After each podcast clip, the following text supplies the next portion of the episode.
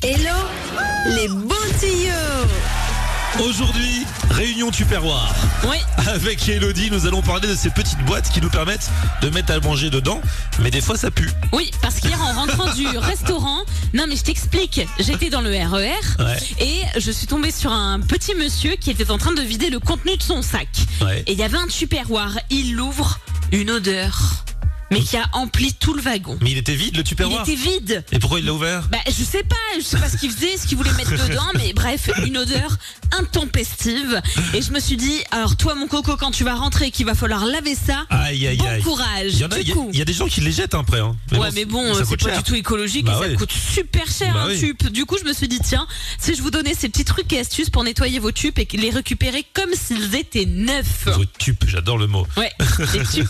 Alors déjà, quand ça sent pas très bon, comme le monsieur d'hier dans le R E R, et surtout qu'il y a des taches sur votre Tupperware, il faut utiliser du citron. Quand vous avez une partie qui est très tachée, vous mettez quelques gouttes de votre jus de citron et ensuite vous le mettez au soleil. Vous allez voir que le ah bon citron, avec le côté très acide, va attaquer directement le plastique, la tache va se décoller et ensuite vous rincez à l'eau froide. Bah là pour ton petit monsieur, avec le temps qu'il fait en ce moment, c'est râpé. Hein. C'est effectivement peut-être pas la bonne solution, mais il y en a d'autres, notamment avec le marc de café ou encore le bicarbonate de soude. Ah. Les deux marchent exactement pareil. En gros, vous allez l'appliquer euh, environ soixante grammes de bicarbonate de soude ou alors de marc de café. Vous le mettez avec un petit peu d'eau tiède. Vous mélangez et vous laissez ça reposer dans la bassine pendant une demi-heure. Et ensuite, il vous suffit de passer un petit coup d'éponge avec du lave-vaisselle et vous allez voir, là aussi, le tube redevient comme neuf.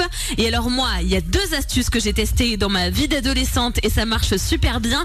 Le papier journal Flofli. Tu vas prendre du papier journal, tu l'imbibes avec de l'eau froide et tu le mets dans la boîte et tu laisses reposer pendant vingt-quatre heures. Et quand tu vas le rouvrir le lendemain, et ben en fait le papier a servi d'essuie-tout et il a aspiré toute la graisse et tout le gras et tout ce qui pue.